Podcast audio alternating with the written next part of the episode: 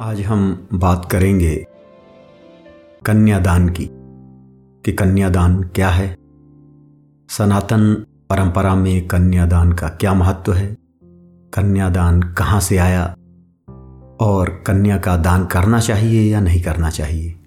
और आजकल जो एक कुछ लोगों का मत उभर कर सामने आ रहा है कि कन्या कोई दान की वस्तु नहीं है, उस बारे में हमारी सनातन परंपरा हिंदू धर्म दर्शन क्या कहता है? कन्यादान को समझने से पूर्व हमें सनातन धर्म के, हिंदू धर्म के विवाह सिद्धांत को समझना आवश्यक है। हमें यह जानना ज़रूरी है कि सनातन परंपरा में विवाह क्या है। भारत देश में, पूरे आर्यावर्त में विवाह की बहुत सारी पद्धतियाँ प्रचलित रही हैं। हमारे चिंतकों ने कुछ पद्धतियों को प्रश्रय दिया, उनकी तारीफें की, जबकि कुछ को निंदनीय बताया। मूल में यह बात रही कि जहाँ कन्या की मर्ज़ी हो, उसका हित हो, उसके माँ बाप के विचार भी मिलते हों, ऐसी बातों को महत्व दिया जाए, और इसके विपरीत जहाँ कन्या को ज़बरदस्ती उठाकर बलपूर्वक या नशे की हालत में उसके साथ विवाह किया जाए, ऐसे विवाहों को त्याज्य माना गया। बहुत सारी जनजातियाँ थीं, जहाँ पर यह परंपरा चलती थी कि लड़की को भगाकर उसके साथ विवाह करना है। ऋषियों ने, महर्षियों ने ऐसी स्थिति में अगर स्त्री अपनी इच्छा से घर छोड़कर जा रही है, भाग रही है, ऐसे विवाह को उचित बताया, लेकिन ज़बरदस्ती किसी स्त्री को उसकी इच्छा के विरुद्ध उठाकर बलपूर्वक उसके साथ विवाह करने को गर्हित बताया गया। कुल मिलाकर दो तरह के विवाह बड़े प्रचलित रहे।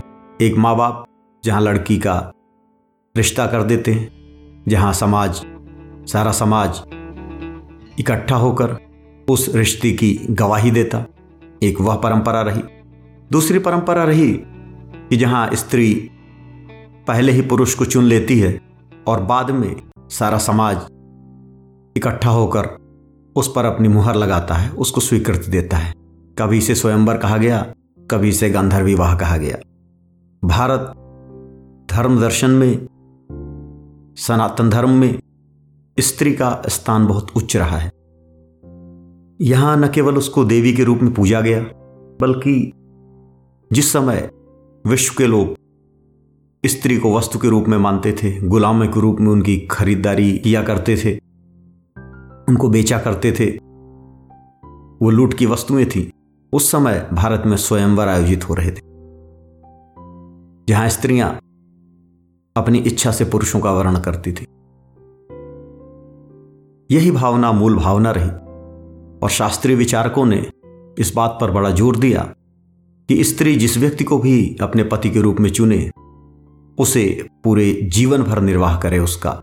ऐसा ना हो कि आज कोई पुरुष अच्छा लग रहा है, कल कोई दूसरा पुरुष अच्छा लग रहा है, परसों तीसरा अच्छा लग रहा है, और इस तरह वो पति को बदलने का क्रम जारी रखे।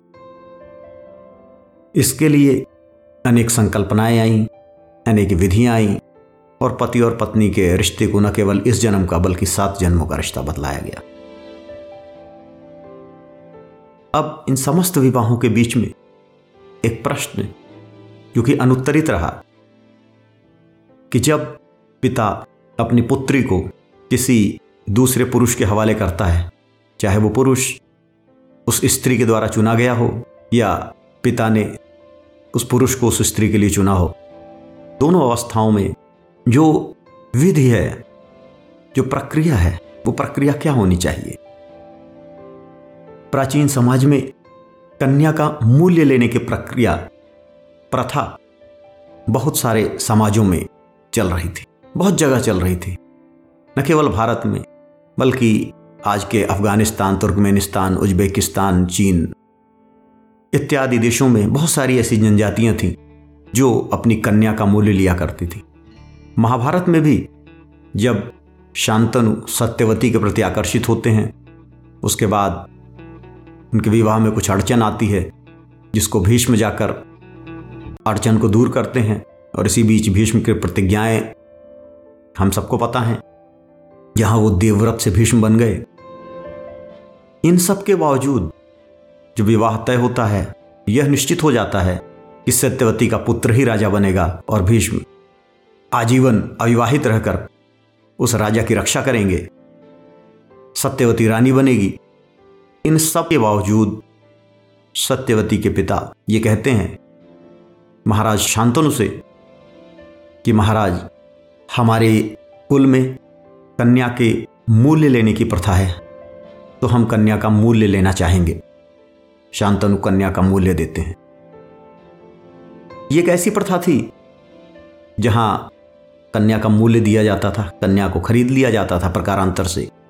जब मनीषियों ने इस पर विचार किया, ऋषियों ने इस पर विचार किया तो पाया कि यह परंपरा स्त्री के स्वाभिमान के विरुद्ध है।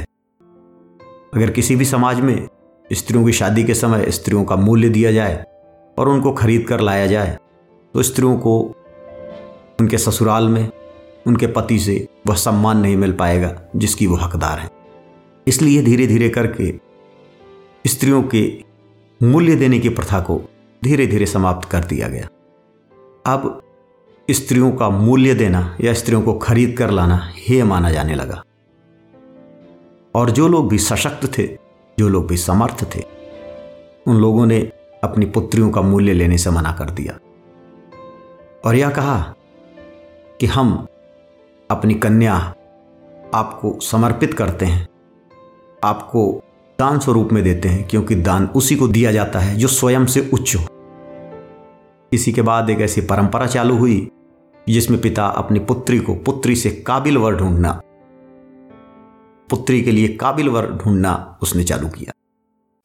हम आज भी समाज में देखते हैं कि लड़की चाहे कैसी भी हो, पिता उसके लिए अच्छा से अच्छा वर ढूँढने की कोशिश करता है। उसके लिए सरकारी नौकर ढूंढेगा, उसके लिए नौकरी पेशा ढूंढेगा, उसके लिए अच्छा बिजनेसमैन ढूंढेगा। यह कोशिश रहती है कि जो दमाद हो, वह पुत्री से ज़्यादा शिक्षित हो, वह पुत्री से ज़्यादा योग्य हो। यह परंपरा तभी से चली आ रही है, बड़े पुराने समय से चली आ रही है। और इसके लिए एक दहेज भी दिया जाने लगा जो सामाजिक कुरीति के रूप में व्याप्त हुआ। सबसे पहले यह स्त्री धन था। जो स्त्री की संपत्ति थी, उसका चूँकि बंटवारा नहीं हो सकता था, कृषि भूमि थी तो जो कुछ भी स्त्री का धन था, वह उसके साथ ही दे दिया जाता था। जो बड़े राजा महाराजा थे, संपन्न लोग थे, वो तो इस काम को आसानी से कर देते थे, लेकिन जो गरीब लोग थे, उनके लिए ये काम मुश्किल हो जाता था। क्योंकि वो भी राजाओं की तरह, बड़े लोगों की तरह उनकी नकल करके अपनी कन्या को ज़्यादा से ज़्यादा धन देना चाहते थे, क्योंकि जो वर्ग वो चुनते थे कन्या के लिए, वो कहीं कन्या से ज़्यादा योग्य होता था। और इसका दुष्परिणाम भी हुआ, जैसा कि होता है, समाज में जो भी प्रथाएँ चलती हैं, समय बीतने के साथ साथ उन प्रथाओं के अच्छे मूल्य धीरे धीरे तिरोहित हो जाते हैं और बुरे मूल्य बाकी रह जाते हैं। क्योंकि समाज में बहुत सारे लोग ऐसे होते हैं, जो कि अपने स्वार्थ में इतने अंधे हो जाते हैं कि वो उन परंपराओं के वास्तविक पहलुओं का त्याग कर देते हैं और केवल स्वार्थ के पहलुओं को ही पकड़ कर रखते हैं। कुल मिलाकर, कन्या का दान देने की प्रथा वहाँ से चालू हुई, जहाँ से उसका मूल्य लेने की प्रथा समाप्त हुई। यह माना गया कि हमें अगर किसी योग्य वर को अपनी कन्या को अर्पित ही करना है तो उसे उसका मूल्य न लेकर, बल्कि उसे एक दान के स्वरूप में दिया जाए। दान का तात्पर्य वह नहीं होता, आज हमारी स्थिति ऐसी हो गई है कि हम जो सबसे घर में बेकार वस्तु होती है, क्षुद्र वस्तु होती है, हम उसे दूसरे को दे देते हैं और दान कहते हैं। एक कथा का नचिकेता की कथा का यहाँ पे वर्णन करना उचित रहेगा। एक बार ऋषि उद्दालक एक यज्ञ करते हैं और जो बूढ़ी गायें होती हैं, जो दूध नहीं दे सकती, उनको दान स्वरूप वो देते हैं। तो उनका पुत्र होता है नचिकेता। उसको बड़ा बुरा लगता है। उसे लगता है भाई जो सबकी सर्वोत्तम वस्तु है, वो दान दी जानी चाहिए। और सर्वोत्तम व्यक्ति को दान दी जानी चाहिए। यह परंपरा रही है। तो अब वो दुखी होता है, अपने पिता से कहता है कि आप मुझे किसे दान देंगे?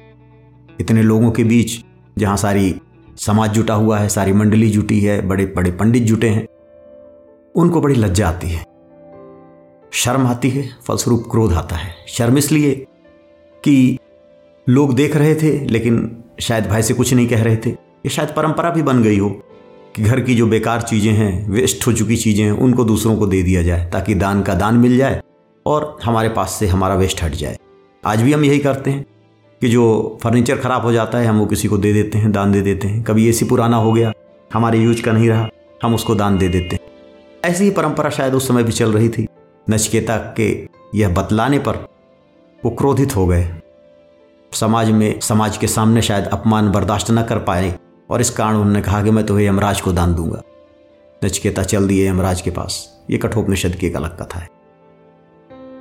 कहने का तात्पर्य यह है कि जो दान इतना पुण्यशील मानकर चालू किया गया था कि जहाँ व्यक्ति अपनी सर्वोत्तम वस्तु का दान करता था, अपने प्राणों का दान करता था, अपने जीवन का दान करता था, रावण ने अपने प्रभु के चरणों में अपने शीश का दान कर दिया था, सिर काट के डाल दिया था।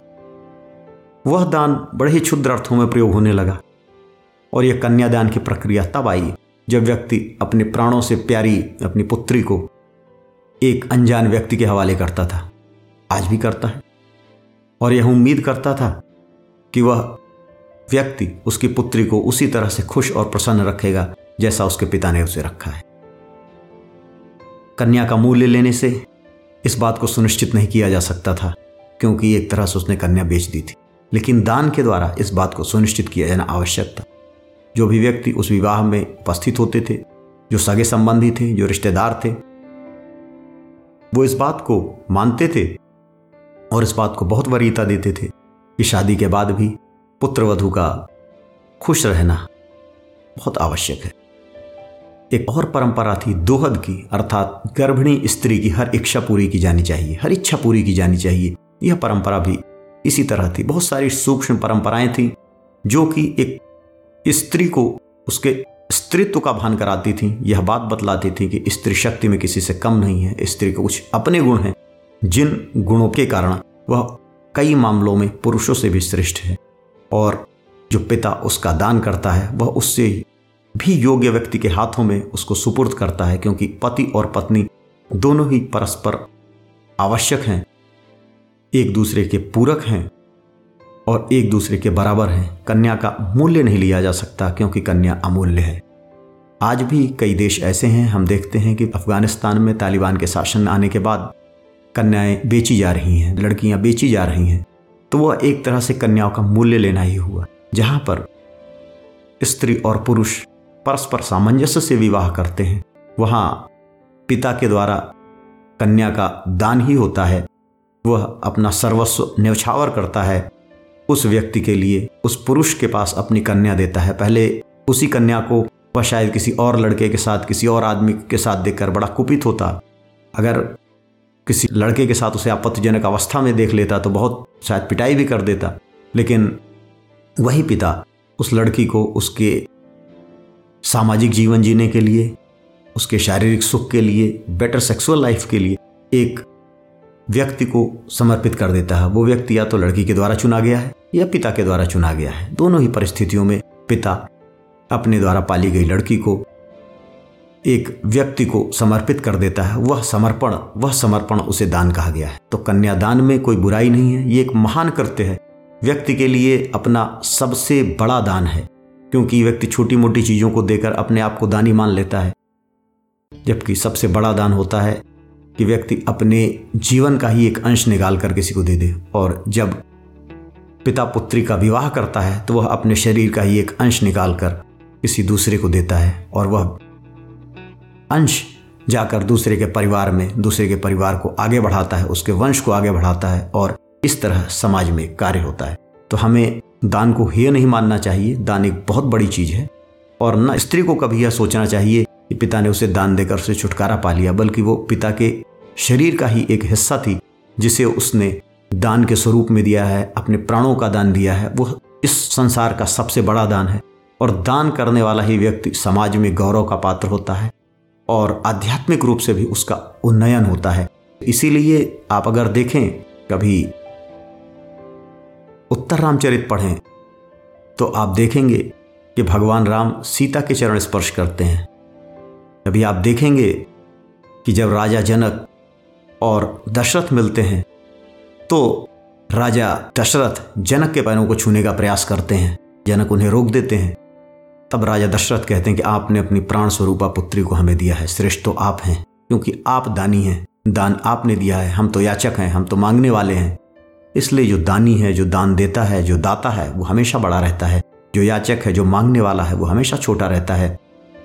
दान देने वाला बड़ा हुआ, इसी कारण से हमारी भारतीय परंपरा रही है, जो संस्कृति रही है, जो सनातन धर्म रहा है, उसमें स्त्री को बड़े ऊँचे बिंदु पर रखा गया है, बहुत ऊंचाई पर रखा गया है और उसे दात्री माना गया है, जिसका दान दिया जाए। और जो दाता है, वो हमेशा स्त्री खुद दूसरे के घर जाकर उसकी वंश बेल को आगे बढ़ाती है और अपने पिता के नाम को ऊपर करती है। और हमारी संस्कृति जो आज इतनी ऊंचाई पर है, उसका बहुत अधिक श्रेय स्त्रियों को ही है, जिन्होंने अपने शील को, अपने चरित्र को, अपनी संस्कृति को अक्षुण रखा। और जो संस्कृति का, हिंदू संस्कृति का एक पीढ़ी से दूसरी पीढ़ी में गमन होता है, उसका सारा श्रेय स्त्रियों को ही है। क्योंकि अगर हम देखें तो दूसरे धर्मों की तरह। हिंदू धर्म के शिक्षण के लिए कोई भी संस्था बची नहीं है। इस्लाम की शिक्षा के लिए मदरसे उपलब्ध हैं। क्रिश्चियनिटी की शिक्षा के लिए चर्चेज उपलब्ध हैं। जबकि हिंदू धर्म की शिक्षा के लिए कोई स्थल नहीं। मंदिरों में भगवान के दर्शन तो हो जाते हैं, लेकिन धर्म की शिक्षा, संस्कारों की शिक्षा, आध्यात्म की शिक्षा या शिक्षा देने के लिए कोई स्थल नहीं बचा है। ऐसे में भारतीय माताएँ ही, भारतीय स्त्रियाँ ही अपने बच्चों में, अपने संतति में वो शिक्षा देती हैं, इसलिए उनको सादर नमन है। और यह कन्यादान जो पिता अपने प्राण स्वरूप पुत्री का दान करता है, वो दानों में सर्वोत्तम दान माना गया है। और इसे हमेशा विद्यमान रहना चाहिए और इसे आगे बढ़ाना चाहिए और हमें दान को क्षुद्र न मानकर दान का मूल्य समझना चाहिए। जो देने वाला है, वो हमेशा बड़ा है और जो याचक है, वो हमेशा छोटा है। यही कन्यादान का महत्व है।